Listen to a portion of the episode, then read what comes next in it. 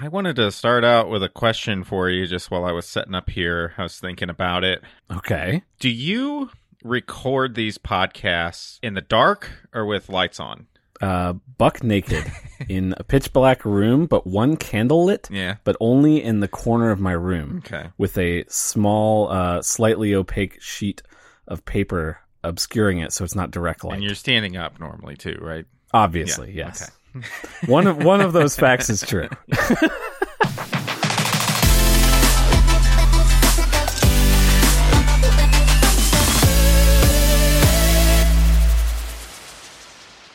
I I am standing. Yeah, you do kind of the mega desk setup from the office. The mega desk. My desk is pretty. Uh, it's pretty simple. It's just a. It's just a very basic standing desk Oh, okay. with my laptop on it, and then uh, I'm. I do have a pillow that sits behind my laptop. I have a pillow that sits behind my mac- microphone to hopefully take away from some of the bouncing off the walls of my voice. Yeah, that's that's why I have it too. I, I didn't need it before, but when I upgraded to the condenser mic, hmm uh, I did start picking up more like off the wall noises. Ah. Um, so so I did end up adding a couple pillows in strategic places. Yeah. I I normally just turn off the lights. I don't know why. I just feel more focused and I feel better whenever I do that. Oh, so you're you like I this is a fact that I did not know. So you you turn the lights out Yeah. and it's you're just lit by your computer? Yep, that's it. Does your computer I guess it doesn't go to sleep No. because it's It's on. It's on. Yeah, Interesting. it's dimmed though, and uh, got the blue light from the side of the microphone too. oh man, so it's kind of kind of moody. Yeah, I don't know why I do that. I just prefer it. So We should try it one of these times we should uh we should throw the old webcam on the whole time and just awkward stare at each other the whole time. um, it's. I think it's one of these things that this only works because we don't have to see each other. I I don't think I could handle it. we have never seen each other in real life. Fun fact. Yeah, that is the foundation of our relationship is not seeing each other. Everything that we've said about being friends growing up is a lie. yeah, it's true. Yeah, so it's been. I feel like it's been a while since we recorded an episode. I guess it hasn't, but like, Oh, it has. This is the longest break since we started Mm. this whole project. It is by the time this comes out, I believe it will be an entire month in between episodes. wow, okay, yeah, that's that's. It, it is weird. Like, it, it, it was. It, it felt odd because like it's been such a long time, and we normally don't do that. But there's just been like you were on vacation, which we'll get to, and then you know, um, last week I think all week both of us were like. Tonight, and we're like, yeah, sure. And then I think neither of us ended up communicating with each other once it hit nighttime. Yeah. I uh it, I have this as like a topic for later, but maybe this is a good time to sort of bring this up. There's like a weird thing with with my side project stuff lately. I think it's because I'm I'm so deep into this app Mhm. that I'm working on, but like my time feels way more precious than normal Oh yeah. and it's not that it's not that I don't feel like I have time for doing this because this is actually usually a like welcome break. Like I actually, you know, we not so much anymore now that you're you're working a normal time uh, with your job, but like we used to record this per- for me very late. We would start Yeah. this around my bedtime, if not a little later, but it was like worth it for me because I felt better afterwards. I would both and and what's funny is afterwards, like we've talked about before, I would end up staying up late even after Yeah. we recorded because I was sort of just energized. I don't know, it's weird. But then even like the whole week, whenever I would be editing on and off, and then when we'd release them, I just felt good about it. And so it was like it made up for the extra tiredness. But for whatever reason, I haven't been putting the like mental effort into Mm-hmm. like making sure we record because for whatever reason the hardest part of this whole thing is getting a time to record because we don't Yeah. we don't operate on a like specific schedule because neither of our schedules work out that way and i feel like it takes one of us has to be in the mood to sort of like push for it or it just for whatever reason doesn't happen and i feel like that's sort of that's sort of been the case with that and like the other thing the thing i was going to bring up was uh like we had talked about on the show i had two like goals for this year the one was the app which is what i've been Yeah. Sort of knee deep into but then the other one was i was doing a uh, weekly animation thing and it it got to the point where i realized i just i literally just don't have the like capacity to do that and also spend the time that i want to spend on getting that app released Yeah. and so I kind of made the conscious decision. I think I'm going to stop doing that. but I was really close to 25, week 25, which I know it's not exactly half, but it like sort of felt like it was like halfway through the year. And so for whatever reason, I decided that that was the end date. In the last couple weeks of doing it, I was like, like stressing myself out to make sure I got it in and I'd be like a couple days late and it would like, it would be bothering me. And then I realized like, why am I doing this to myself? And I don't know, like, do you find yourself doing this where you set like goals for yourself and then because you set it as a goal, you're sort of doing it out of this like weird obligation, even though the original intent no longer exists and it's really doing more harm than it's helping anyway. in a roundabout way like I, I my type of goal setting is a little different. It's not necessarily goals. Like i think for me by, by the way kind of on this note before i get to that um i i've actually weirdly like i don't think i've necessarily been uh like inconsolably busy in the evenings or anything like that but it is this weird thing where i'm getting used to this new job and kind of learning the ropes that i'm actually like doing stuff now. So eh, Yeah, I feel like you have the stress of learning an entirely new job slash like ecosystem of people, and then also you're you went from a night schedule to a day schedule, and that has to just be like uprooting. yeah and it's not necessarily like oh god i'm stressed out all the time. It's just sort of like i kind of enjoy getting off work going to the gym coming home and watching lost and then just kind of hanging out until i'm ready for bed and it's like it is just sort of getting used to It's like socially exhausting. yeah, but um, as far as like goal setting though, like I do a weird thing, and I actually let myself off the hook because I think for me it's healthier. But like I used to do this thing where, like with books, for instance, I have like a very like completionist sort of attitude, and I started to realize yeah. like. And now I haven't read this series, but this is just an example. Like for instance, take the Ender's Game series. There's so many like tangents and side series that are all attached to that. And I used to be the type of person that would go like, I have to read all 40 of these books. And I would find myself like halfway through and realize that I was just doing it to do it and that I wasn't enjoying myself at a Like out of out of an obligation to yourself. yeah, exactly. And I wasn't enjoying it at a certain point. And so I got to the point where whether it's TV shows, books, or whatever, that I'm just sort of like, I am going to let myself off the hook for this if I'm not enjoying myself because the whole point is to enjoy myself, which is why I, I, I love talking books with people and recommending books to people, but I have a hard time taking recommendations because I feel like I'm just not in the mood for that right now. Like, there will be a time where I'm in the mood for Oh, whatever yeah. sci-fi thing you're recommending to me, but right now is not the thing because I'm really into this other thing. I'm very familiar with that feeling uh, with you with uh, TV shows. yes, yeah, yeah. I and and so I, I I do get that, but it's it's not necessarily goal setting because I don't rest necessarily work on projects like you do. But No, I think that is a really good analogy because a lot of, for the most part, my side projects are a sort of entertainment for myself. Like, yes, it's self improvement and all that. And actually, this year, uh, both of them were sort of more geared towards that. But like, for the most part, my goals are like mhm. for fun for me. And both of these goals that I set for myself this year were for fun for me. Like, oh, I wanted to like get better at animation. And it was sort of, I like the idea of looking back on the year and seeing that I've made all these things. And so that was the whole point of doing it. And there was a point where I crossed the threshold where like I had made the active decision that I could keep doing this. In fact, I did keep doing it even beyond when it made sense. But like none of the benefits, the benefits did not outweigh the Mhm. costs anymore. And I like chose to not do it, but yet I still kept doing it out of this like weird Yeah. obligation, which I think is exactly the same as like finishing a TV show just to finish it yeah, even though you have like two seasons left and you're not even enjoying it anymore, but it's like, but you just feel like you have to for some reason. And yeah, I've never been good at like stopping myself on stuff like that. I I've done that. So there's sometimes I think there's smaller scale. Like I think if the scale is small enough, I'm I'm I can finish something. So like if I'm watching a really bad movie. But I've made it halfway through. I'm probably going to finish it because it's only like an hour and a half to two hours. But I agree when you're when you're in the scope of like book series or long running television shows or things like that.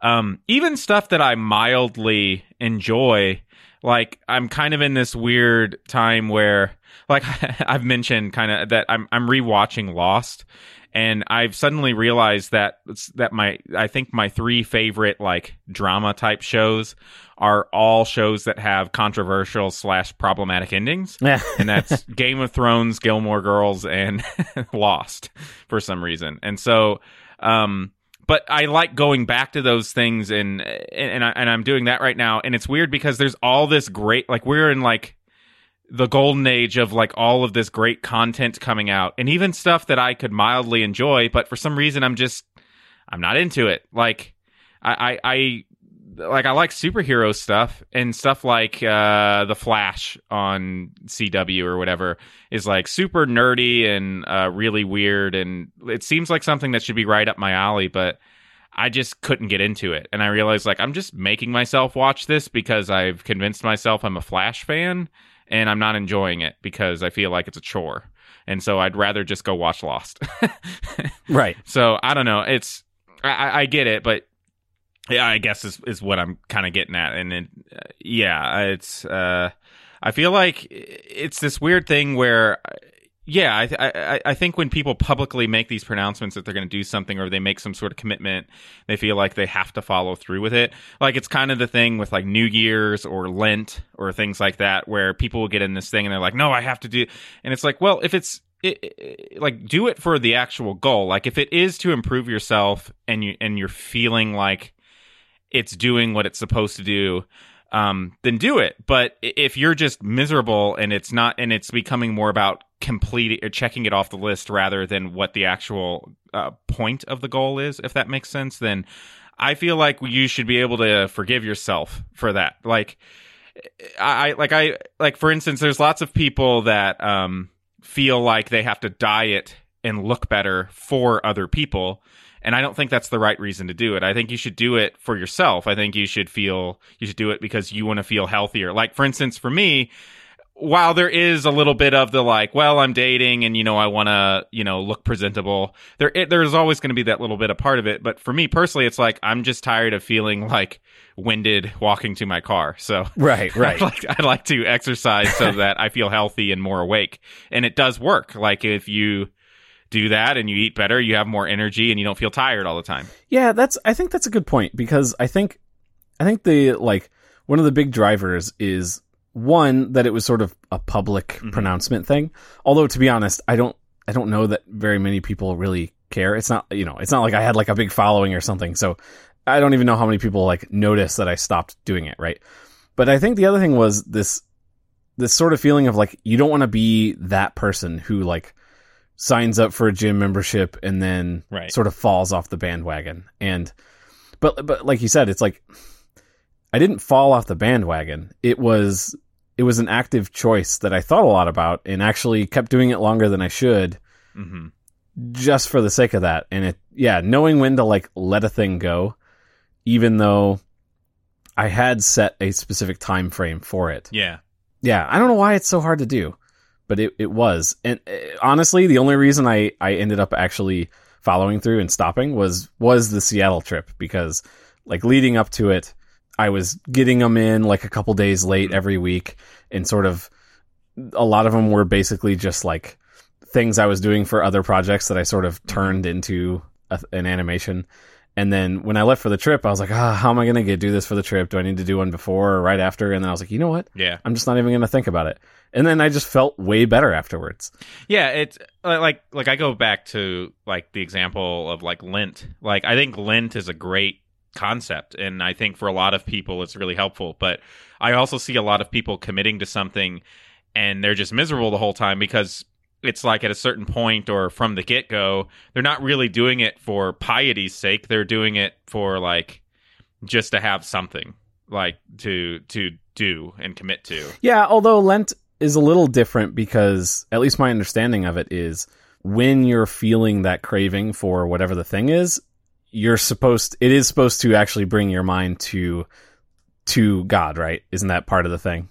Well, that's that, that's true. Maybe that's a bad example. I mean, I, I, I guess what I mean is is like whatever the goal is. So in that instance, like that's the goal. If if if that's not what you're getting out of whatever you're getting up, you're giving up, then it's sort of pointless. You're then you're just doing it to do it. If that makes sense, Right, right. Good point. and same with like New Year's goals. Like if if you're if if you set a goal to like someone wants to lose 50 pounds and you lose 30 and you you're kind of comfortable where you're at then you don't have to lose another 20 pounds just because you said you'd do it type of thing. Like yeah it's right. uh, I, just to check another the clear example uh, i mean rachel held evans uh, who recently passed uh, she wrote a book that her whole thing was like sort of taking like a lot of ideas of from the Old Testament about women and it was like I think it was like the concept was like a year of biblical womanhood and so she like made this like commitment that she was going to follow all these things as literally as possible um over a year and like write about it and blog about it etc and I, I've read the book and it's one of those things where she kept hitting these like instances where it's like okay well this is too impractical to actually do and it's sort of one of those things where once you're in the moment you realize like this thing isn't actually uh, what I thought it was. And I think it's a, and she let herself off the hook for those things. And I think that's a good example of like what does that make sense? I feel like I'm just repeating myself, different examples, but yeah, no, no, no. I think it does. I think like the I think the trick is is there is a maybe not fine line, but there is this uh, thing you have to try and understand about the situation, which is is it is it hard and you're making excuses now? Or is it that the original intent that you had whenever you started this no longer valid? Does that make sense? Yeah, like you're a fan of documentaries, and a lot of times the best documentaries are uh, turn out to be something that they had not intended to be going into it. You know? Yeah, no, no, that's a that's actually a good point. Like once you get in, you you let that sort of initial goal mm-hmm. be the driver that pushes you into this arena. And yeah, yeah, maybe you find out that the information is different than what you started with. But I think the thing I struggle with a little bit is under is telling myself I'm not making an excuse. It truly is new information. Does that make sense? Yeah. Because there's a, there's the other version of this, which is like you decide to give up, you know, chocolate, and then as you're as you're in it, because you're craving chocolate, you start going like, well, is dark chocolate chocolate? I don't know. Is a, you know, mocha really chocolate? Or like yeah. you give up ice cream, but you're drinking, you know, Starbucks Frappuccinos or something. And you end up just yeah picking a new thing to like skirt around the rules or whatever. And so, but I actually, I do like that example of like, like a documentary where, you know, you get into it and then you find something new that's more interesting. And do you stick to your guns with your original vision or do you, right do you take this new information and this drive that you've already kind of given yourself and take it in a new direction? Which honestly kind of is what happened with what I'm doing because mm-hmm. like I talked about the app that I'm making as a white noise app. But when I was on the airplane uh, on vacation, I had my laptop because I was going to work on stuff and I didn't have internet access and I pretty quickly oh, yeah. realized like I can't code stuff without yeah. the internet because I have to be able to like look up information and documents and you know steal people's stuff. And uh and so I kind of did a little funny thing that like I had talked about with a coworker maybe doing, which was making oh, yeah. custom animations for every single one of the noises. and it ended up being so much fun that I'm now doing that for all of them. So it kind of like took all that domain knowledge that I had learned over the last, you know, 6 months or whatever. Yeah. Getting all of my motion graphics skills back up to date in combination with the app. And now I'm still making just as many yeah. animations, but they're all like built into this app. So I don't know if this is going to be an interesting conversation, but it almost feels like a little bit of therapy for me. No, I, I do. I, I, I would just say, like, uh, I would just summarize by saying, like, my personal philosophy with stuff like that is, uh, like, if, if it's something that's done, like, purely for leisure or whatever, like, I think it's okay to change your mind um, once you've made a commitment because yeah, I mean, if you're not, if your goal was to have fun and you're not having fun anymore doing it, then what's what's the point? Like, why are you just doing it? And to bring it all the way back around, this this podcast, I feel like we started it out with this idea of like, we'll just put out episodes when we do. We're not going to follow a schedule, and then we ended up sticking to a really strict schedule of every week. Mm-hmm. And then I think burnout combined with some new side stuff kind of pushed us into every other week. And then those gaps yeah. combined with you starting a new job sort of pushed us into this weird long extended break. Right. And I'll admit, I was starting to feel that, uh, is this really worth doing? Cause I'm in this like quitter mood now, I guess. And so I was like, well, mm-hmm. do we keep doing the podcast? Yeah. Is that, uh, also like uh, Station 13, another podcast that uh, we've talked about on the show before. Those guys just uh, like Mhm. announced that they're not stopping, but they're going to kind of do it at a way less regular interval, and maybe they'll phase out or something like that. So it's kind of at the forefront of my mind, Yeah. even leading up to this. I, maybe that played into me not necessarily pushing for time slots for recording, but Yeah. what are we like 20 minutes into this conversation and i'm like oh yeah this is why i like doing this so much more than almost anything else Yeah. it's an excuse to get to talk to you uh, for more frequently than i would get to since we don't live next to each other and Right. there's something about this that just i don't know it's just nice it's like a, it's like therapy Well, and, and, and I think it's better that we record when we have something to talk about and not just like we have to do this every week and it has to be this length of time. true although sometimes the best conversations like this one which was not planned at all uh, are the ones that come out when we don't have anything good Right. Right. Well, I, I think we do have a topic for today at least. We do. So, like we talked about a month ago, E3 was coming up whenever we recorded last, and we said we might do a full episode. Yeah. Um, but at least my experience with E3 this year, uh, I, don't, I don't know if you can speak to the same thing, but it seemed a little bit more kind of empty than normal. Yeah, so I I have so I I feel like there's there's two things we can talk about here with E3. We can talk about the substance of E3, but before we did that, with what you just said, that's a good segue into what my second thing with E3, and that's like I feel that way too. However, I also wonder like how much of this is just that we're older and not big video gamers anymore because I because I think that, but then I look at that industry and it's constantly like exponentially growing and has uh, now uh, uh, overtaken even Hollywood as an industry as the at least as far as the amount of money that they make. And I get that a lot of it's because those things are more like games are more expensive than movies and all that sort of stuff. But my point being is just that I feel that way where I'm like what's going on with games anymore? Like it doesn't I'm not excited about anything. And I, I almost wonder like cuz I know that I'm not much of a gamer anymore just every now and then. Um and so I kind of wondered like is that just because that we're getting older and onto different stuff or is it actually the case that it's just like what's going on right now Well, so I think I think not. Uh, in part because I think I've been in that category for a long time. In fact, I'm more into games since the Nintendo Switch came out than I was for like the yeah five or six years before that. So I think I'm more into games than I ever was. Uh, and I think last year's Gigantor like three hour episode that we did is sort of evidence of that, right? We were old then too. We're only a year older. But I think this year, uh, it's a combination of two factors. One is just like the E3 conference has been sort of slowly losing relevance over the last uh, number of years. But then the other big one is where we're at in the console cycle. yeah So this year, PlayStation didn't even have an E3 event at all. yeah I wondered about that So I think that plays into it to a part. Yeah I didn't hear any major news from Play- PlayStation that was odd Yeah, so they did an announcement like a couple weeks before where basically they said we are going to come out with a new console in the next like year or two or something like that, and they gave some like specs yeah uh, as far as that goes. And then Microsoft's their main thing, I think, I feel like that they announced was we too are coming out with a console next year. yeah and here are some specs about it. And uh, it, it really wasn't full of a lot of details. Now, the difference with Microsoft is they have like a metric ton of studios that they've just been buying and buying and buying. Yeah, it looks like they're kind of pushing the indie route too. Yeah. Yeah, they have a lot of indie stuff. They they are pushing a lot of their games onto multiple platforms. Like there's a lot of exciting things, specifically I think with Microsoft. Um, even though I you know I don't own any of their stuff, but uh, but E3 wasn't really a great example with that. Yeah.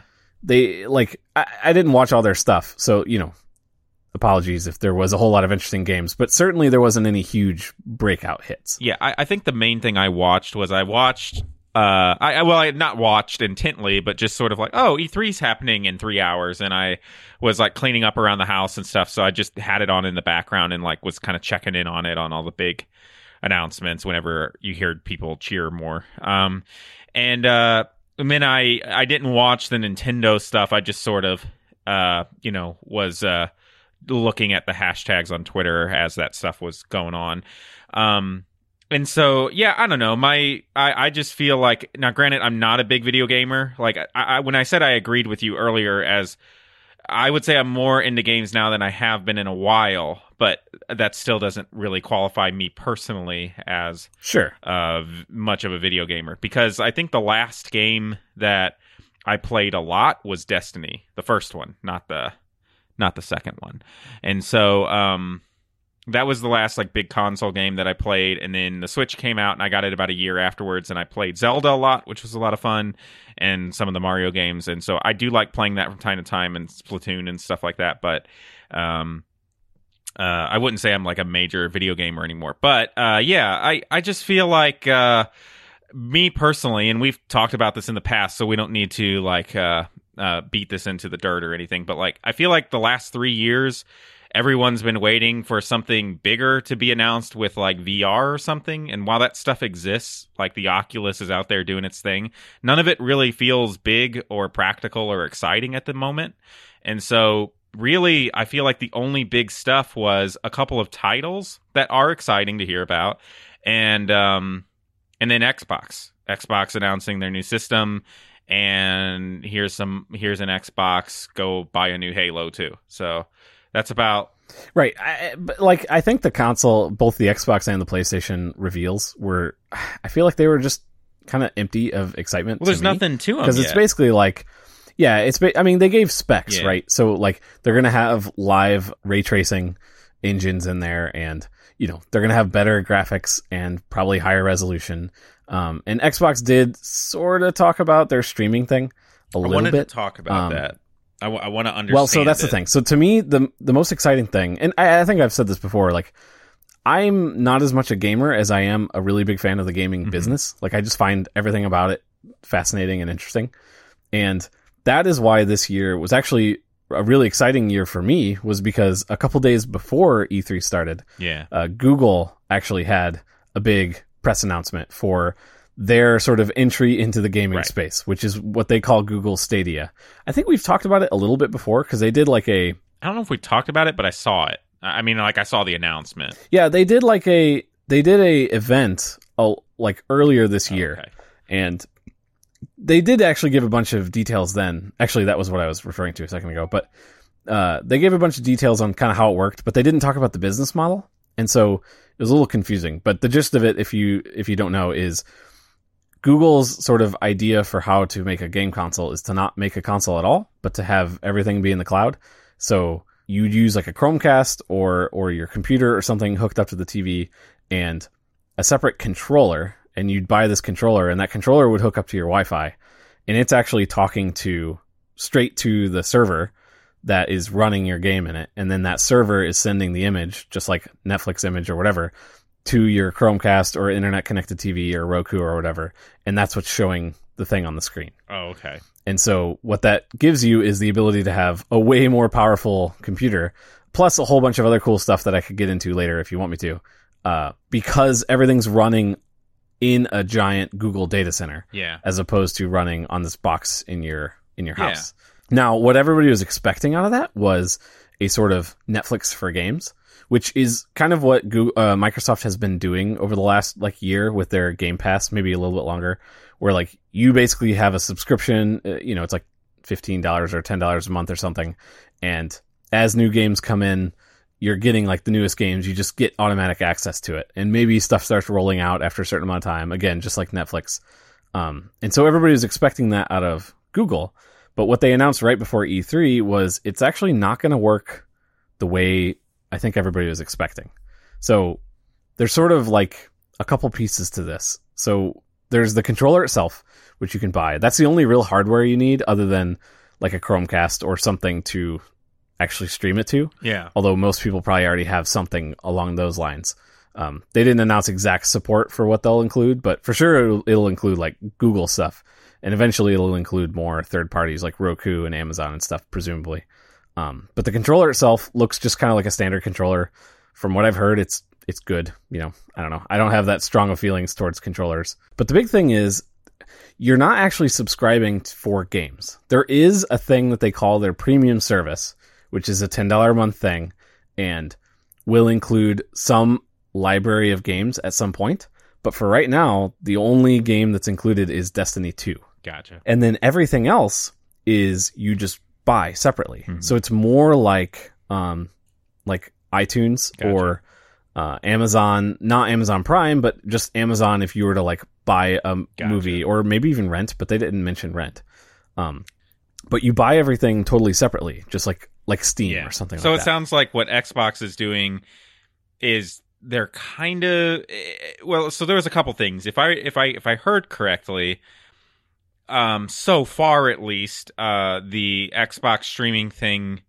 I don't know if it'll be an app. I'm guessing that's how it'll appear at some point. Um, will be available both on through the Xbox and on the. Well, I'll get I'll get to the Xbox specifics in a minute if you want me to. Let's focus just on the Google one. Okay, go ahead. So the Google one, there's there's a total. Let let me. I didn't explain it fully either yet. So I'll just try and give like the bare bones explanation right now. So there's a totally free service where you can go on and you can go through any games that they have in their library and you can pick them and you can buy them and now you own that game. And if you own that game, you can play it and you can stream it at 1080p 60 frames a second. hmm Now, there's also a premium service which does two things. One is any games that you play that support it, you can play at 4K at 60 frames a second. hmm And also, it'll have some library of games. Right now, the only game included in this library is Destiny 2. Presumably, Gotcha. Google because Google did say that they are they are starting up a game studio. And so any games that they make will probably include it in this and then they might get other games included in there. I, they haven't revealed a lot of details on that. But to me, the really big thing with this is completely for free. There will be a marketplace just like Google Play Movies or iTunes or anything like that where you can go on, you can digitally Yeah. Okay. buy a game, probably at like full price or something like that.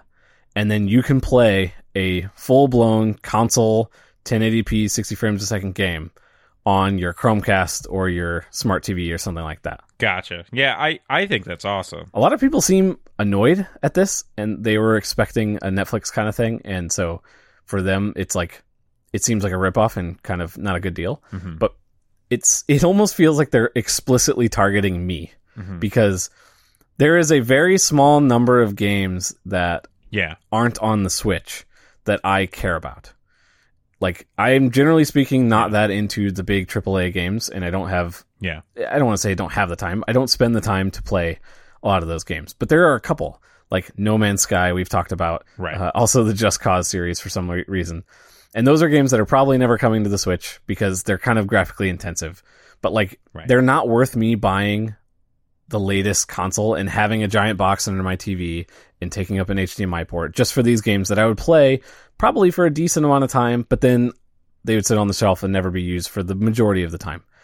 But the ability to just pay, you know, $60 or even like, I don't know, I don't know how much it would cost more Yeah. to be able to have it accessible in a streaming way that's just like playing it on the console but it's just like there without me having to get a bunch of hardware and stuff together that to me is extremely exciting No, I agree. Like this actually I mean, I realize we're talking about this and you wanted to keep that separate from the Xbox, but I I have some questions about Xbox, not necessarily that Xbox is doing the same thing, but I feel like I have a big question mark on what does the future of gaming looks like because my understanding of what what like Xbox was doing is they kind of have what I was saying earlier where it's kind of like an app I'm imagining where as of right now you can get it it- it's their Xbox Game Pass which they've already kind of been uh they've had out for about a year or two now. Um but like you said they're developing all or, or they're uh they've purchased a lot of the indie developers and stuff like that. So they're kind of adding a lot of that to beef it up and make it more worth it and um yeah that's been out for a while my big question mark was is this like an out for Microsoft where like yeah, they're coming out with another generation of game consoles, but with technology coming out like with what Google's doing, like can't those types of technologies sort of be combined to where you don't even really need a console anymore? Like it just becomes you're a provider or like a resource for games to like pull up and play.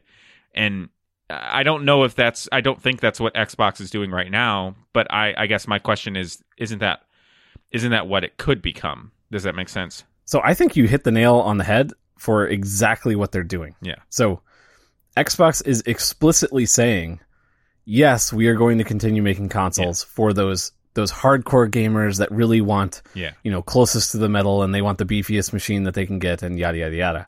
But primarily, we want to be a games platform. And the Game Pass is like sort of their avenue for that. And so they're making a big push for Yeah. um, exactly the scenario you just described. So they're coming out with a quote suite of consoles. So this presumably will be a like super beefed up, sort of like the One X is now console, and then also a sort of lighter, smaller console that potentially is only like digital, doesn't even have discs. I don't, you know, they haven't announced any of these details yet. Kind of like Roku has different models. Exactly. Yeah. And then um, they've also started releasing games on the Switch. So like Cuphead Yeah. is a game that's under their studio. Like it's an indie developer, but they own publishing or whatever. They've released that on the Switch. There's also other games that they're bringing to the Switch. Oh yeah, there's like a hypothetical news story. I mean, it's been written about, so it's not hypothetical, but I don't think anything's official. But that they're talking about working with Nintendo further to actually like release a lot of their games. Yeah, I think they're treating Switch or- Nintendo as their mobile strategy for for Mhm. like handheld gaming, and it makes Yeah. sense with this whole platform because yeah, like the Switch is just another arm of that, and then another arm of that is the PC. You know, they own Windows, and so they're pushing Yeah. heavily into. They're building a lot of their infrastructure up that things that they build should be able to run on the Xbox and on the PC. Um, and they've even started releasing some of their games on Steam, which is like a competing platform with their store. yeah, But I think all of this rolls into this thing of like they're no longer saying like it's our way or the highway. You need to buy into our platform. What they're really saying is like Yeah. we are a service provider and we will we will just be everywhere in the same way that Netflix is like everywhere.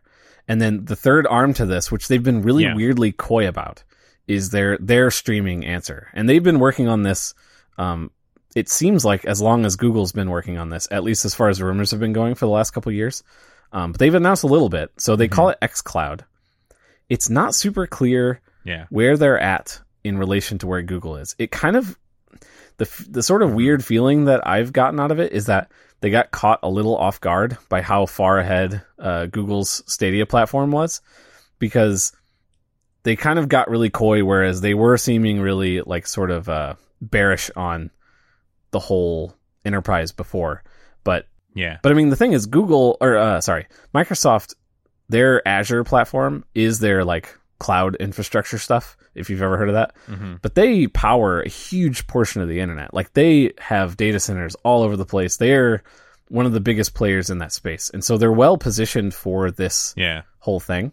Um, but for now, at E3, the only thing they announced in relation to streaming is a feature of either the current Xboxes or the upcoming Xboxes. I don't remember, but it's basically a feature where hmm your Xbox can be your personal server for streaming.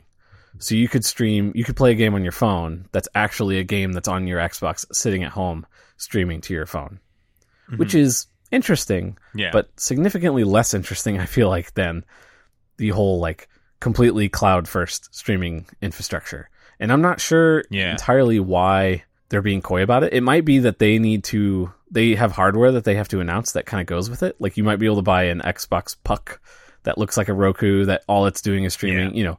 And maybe they just weren't ready to announce hardware, so maybe that's why. I'm not sure what the details are, but Yeah, I, I just think it's interesting that we've we've talked about in the past. Uh, how long have we been doing this now? I know at least two other episodes we've discussed that like even me as an Xbox fan that likes stuff like Halo and Destiny, I just feel like there's not much keeping me there anymore. So much so that I I actually sold my Xbox because I just wasn't playing it and.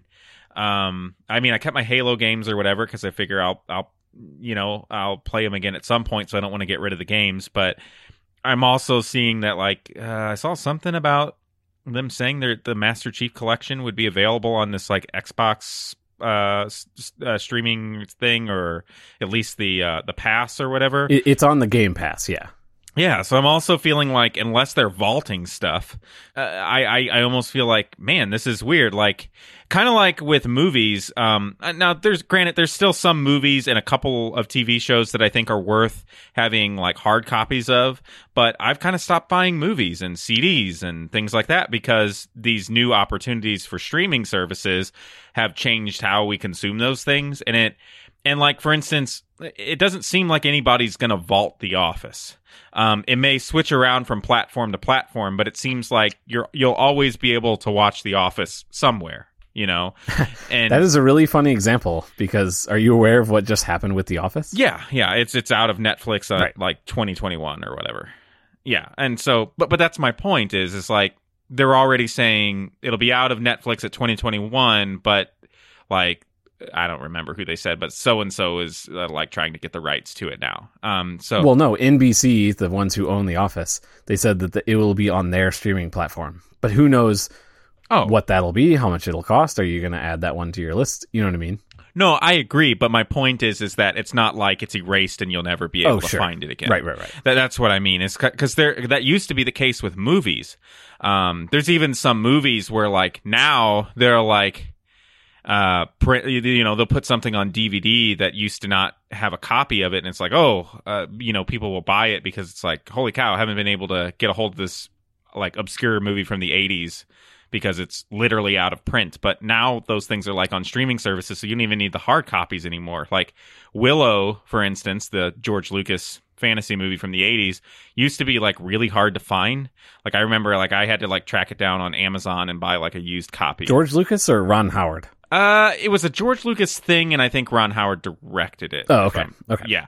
Uh but anyway, I'm heading off the huge gluttony of Willow fans that we're going to surround us on Twitter and correct yeah, us. exactly. Uh, th- That's just an example, but but like now that I think like some streaming service is actually making some sort of sequel or something to it. yeah, like, I, actually think, Netflix is. It's I probably even are. Netflix now has the rights to it, and it'll like forever be on Netflix now.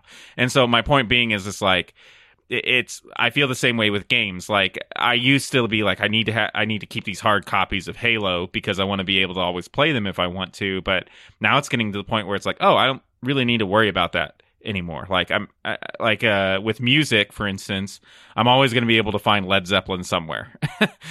you know, I don't. Yeah, it's it is like a it is like a weird thing because like archival stuff, if that makes sense. Like hmm because like movies are a good example because if you're a person who sort of aggressively got all of the movies when like Disney released them out of their vault, right?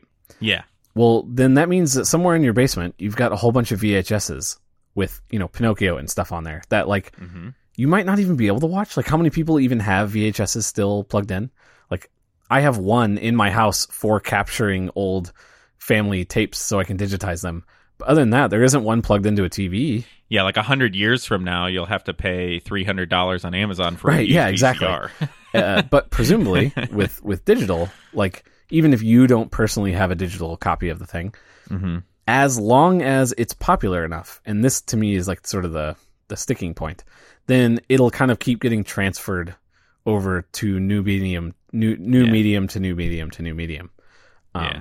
But there is that like, especially with music, there is that thing of, you know, if the person who licensed that music like dies, and then or or just stops keeping up with it, and then you know Spotify goes under, or they roll over to a new like provider or something, and that license sort of expires, and so it just disappears. Well, like you truly have lost that forever. Yeah. Now that's not going to happen to Led Zeppelin, right? hmm Some more obscure stuff it might happen, with. Right. So it is sort of weird. But then the flip side is if you have a CD of it, well, how many people have CD players at all anymore? Right. But I guess that's my thing is it's not fail safe by any means, but I feel like having things on the internet, it's sort of like, you know, if you delete a tweet, it might be hard for the average person to find, but it's on the internet somewhere. Like someone's got it. I think that's I, I- like I'm not saying things disappear. Yeah, I, I do think that is due to the hard work of uh, a lot of people. But yeah, for the most part, that is true. Sure. yeah, I I guess what I'm saying is it's not fail safe, but it's something where like I feel like with the internet and everything being digital, there's a better chance of things not disappearing off the face of the earth. Like Right. you'll be Yeah, able to find true. it somewhere. I think the like, only real but- way to truly make sure that your music stays safe forever is to put everything on wax cylinder. Yeah. Yeah, absolutely. I, that is no that is a medium known for its longevity and uh, ease to play.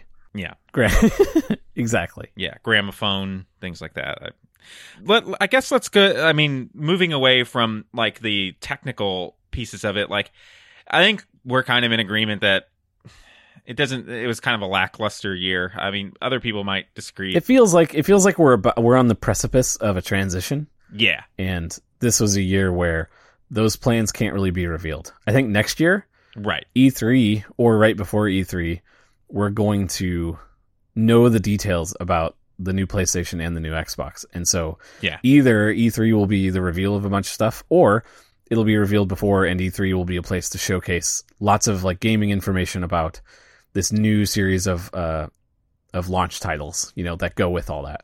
Yeah. And so and it just so happened that Nintendo is sort of on a in between year too. Like there's some good stuff, some of their bigger stuff got delayed. And so Yeah. it sort of worked out the same way for them too. Like their consoles are sort of placed in between the normal console cycle Right. for Sony and Microsoft, but uh Yeah, so that was that was E3. I was definitely Yeah. more interested in the potential for like technology stuff, and uh, I don't mean to be down on it because we just had a whole discussion about the potential that could be coming out of like the Game Pass thing and things like that. So right, that's the thing. It feels like this is like sort of a transition year and it is very interesting from a business perspective. yeah, exactly. But that hasn't fallen out on the specifics yet. Yeah, so that's E3. That's our E3. that's our E3 coverage this year. I'm glad we didn't do a blow by blow like we did last year because there definitely was not as many big announcements. No, no, not even close. Yeah, that's all. That's all I really got. That's all I really got this week. That's all you're gonna get out of me, unless you have another topic. No, I mean, I, it's funny. I had put on there uh, the Seattle trip. Oh Thinking, yeah, like, yeah, Oh yeah, I have all sorts of stuff I could talk about, and like you know, I could talk to you about a lot of stuff because it's interesting. But yeah. when I went to go write down all the stuff, I was like, you know, I don't know. What, I feel like I did one on on Boston when we went a couple years ago, and I really liked that episode. And so I was just expecting this would be the same way, but I'm like, "Ah, there's not really anything. Like the only thing I could think of was, uh, have you heard of Amazon Go? Mm, no. So Amazon's based in Seattle, so they like do a lot of sort of early experimental stuff there. And they opened a store. I think there's actually two of them now in downtown Seattle hmm um, that are called Amazon Go. That are these experimental stores. You you you may have seen like articles about them. hmm Basically, it's a little like supermarket. I guess it's more like a Walgreens if you only had the food section of Walgreens Yeah. so even smaller, right? And it's really interesting. You you download a little app and you know sign in with your Amazon credentials or whatever, and all the app does is it opens a little QR code hmm on the screen, and whenever you walk into the store, there's there's little uh like not booths, it's you know like a library where you're walking through one of those little metal detector kind of things, hmm and there's a little scanner, and you just scan your phone, and it beeps, uh, the little doors open, and you walk in. Yeah. and then in front of you it looks just like a normal store. Like the only employees in the store are these people that are like stocking shelves or whatever. So for the most part it just looks totally like a normal store Uh-huh. unless you look up and there's a bunch of sensors up above you but you don't even really notice that unless you're looking for it and you just walk around the store and grab whatever you want to buy off the shelf Yeah. and everything appears to be just totally normal. Like we went in before we went hiking one day, and so we went in and we got like, you know, uh, edamame and like Yeah. nuts and uh, granola bars, stuff like that. And you just grab them on the off the shelf, Yeah. and then you walk out of the store. You just walk out. Yeah. There's no checking out. There's no uh, anything. There's no buttons you hit or whatever. And then like five minutes after you leave the store, you get a little notification on your phone, and it's like, Yeah. "Hey, we we got you tagged as buying these three things." Yeah. That's and cool. it, it was kind of amazing. Yeah, I remember that was like a thing that they were.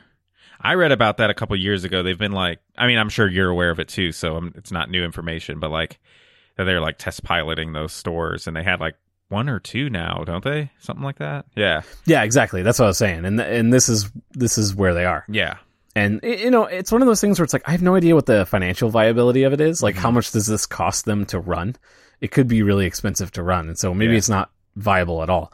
But from a like user experience perspective, it was awesome. Like, yeah. and it it didn't feel impersonal either. That was what was interesting. It wasn't like it wasn't like buying from a kiosk or something. hmm I think in part because there's employees in the store that are packing it Yeah. with stuff, and it was not crowded, but there was a decent amount of people in there. It just felt like like a community center. You're just walking in, grabbing what you need, and walking out. yeah. And there was no, I don't know. I, it kind of reminds me how a lot of people describe self-driving cars, hmm which actually I got to experience that for the first time a couple weeks ago. But that's a different story for a different day. But like the thing that you always hear about self-driving cars in like any article you read is how for the first like minute or two, it's this weird experience. And then like very, very quickly, it becomes really dull and boring. Like, hmm oh, I'm just riding in a car. And nothing about this is weird at all. And I think that's what stood out to me the most about the Amazon Go is like hmm the first time we used it, it was like you're kind of like anxious about it and you're looking at your phone and you're like, is this really all we do? You just, you just walk out. Like it feels like you're stealing.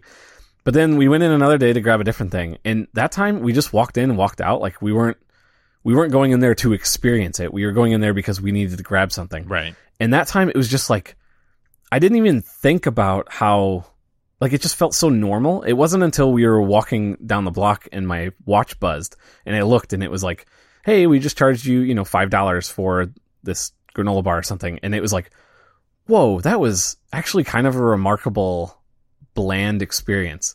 And it would be really cool if in like 20 or 30 years, these types of things are all over the place. Yeah. No, yeah, it'll be interesting. It'll also be interesting to see like if that becomes the norm, like what'll be required of the average person in order to just shop. Like will everybody kind of like be required to have a cell phone? That is a really good point that I didn't really think through at all. But yeah, like, Yeah.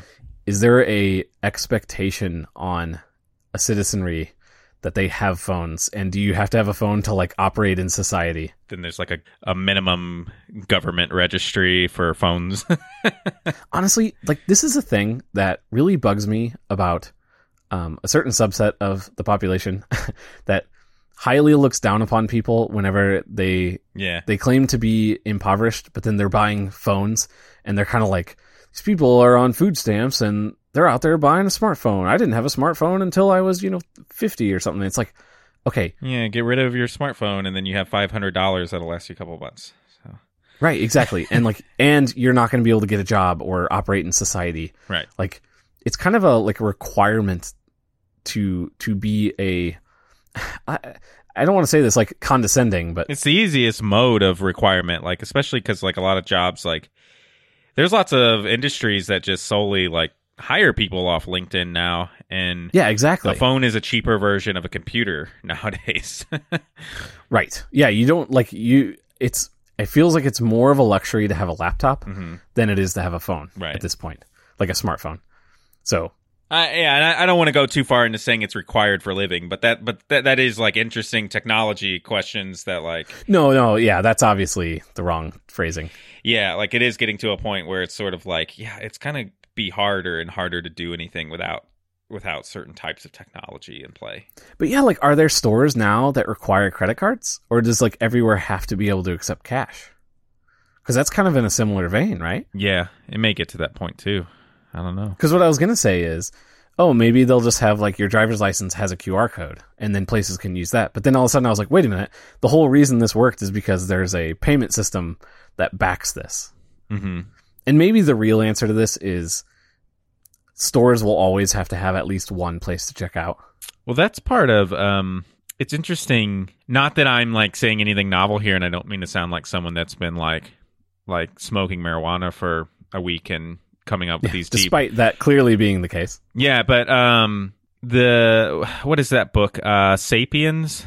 That that's kind of like a yeah, the Malcolm is that Malcolm Gladwell? Yeah. No, not Malcolm Gladwell. It's like Harari. I forget the guy's name, first name, but anyway, um, I don't know. It's one of those like it's a pop science book that's really popular right now, right? Yeah, I I read it. It's it's actually really interesting and uh one of the big things that it's uh very strong. It, like it's it's multidisciplinary and it's like approach and but one of the big like thesis of it is like uh applying the concept of myth and to like history and all these different things and it talks it has this whole section about economics and money And it's interesting because he never gives like he never comes down on like answers to these problems, but just sort of like is talking about cryptocurrencies and like all these different things and like how uh, money is essentially just this thing that we've all agreed upon and that's really all it is is that these Right. things have value and some people are scared of cryptocurrencies or whatever but that's essentially all we would be doing there too but how do you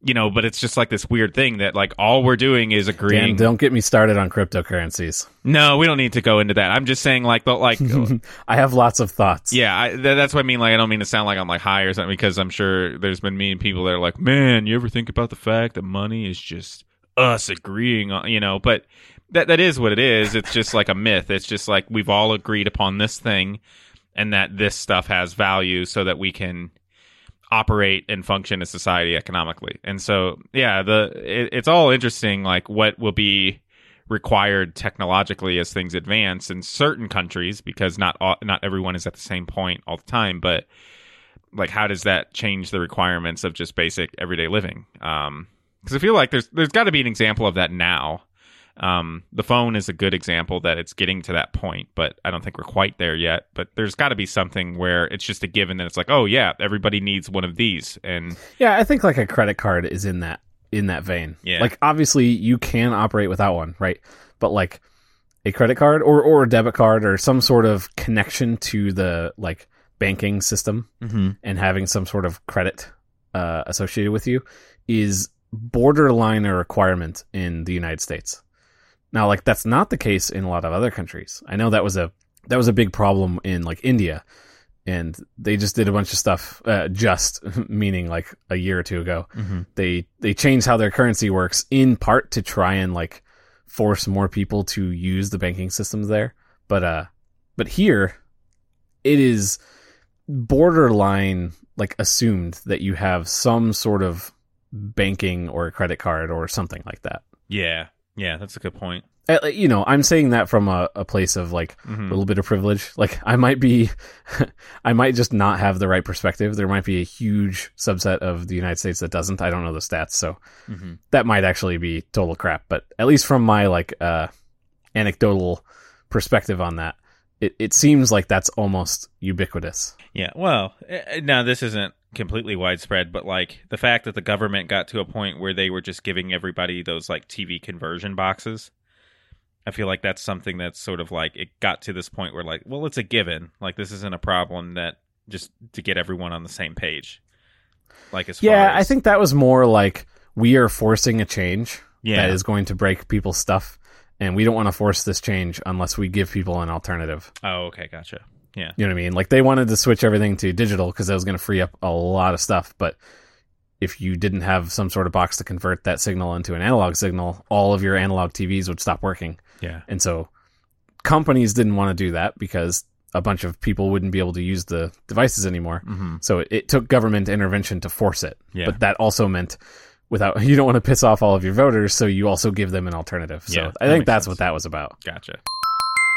I think I think that's a good episode. I think so. We're we're back uh, with vengeance. Yeah, yeah. Look look forward to uh, new episodes that we may be putting out in season three. I think that's are we going into season three now? That makes sense. We took a break last year before season. Yeah, two. actually, okay, so that's that's a good point. yeah, so in between, I I just looked this up while you were talking earlier, and I was ignoring you. yeah. In between this episode and the next episode, we will hit our second anniversary. So we will have been doing this for two years. Yeah. So I don't know if that's something to be proud of or embarrassed by, but uh, it is a thing. Yeah. So two years or three years. Two years. Okay. okay. We'll be beginning our third year. Gotcha. We started in 2017, and it is 2019. Yeah, that makes sense because it was shortly after I got my house, and I've had my house two years. now. Yeah.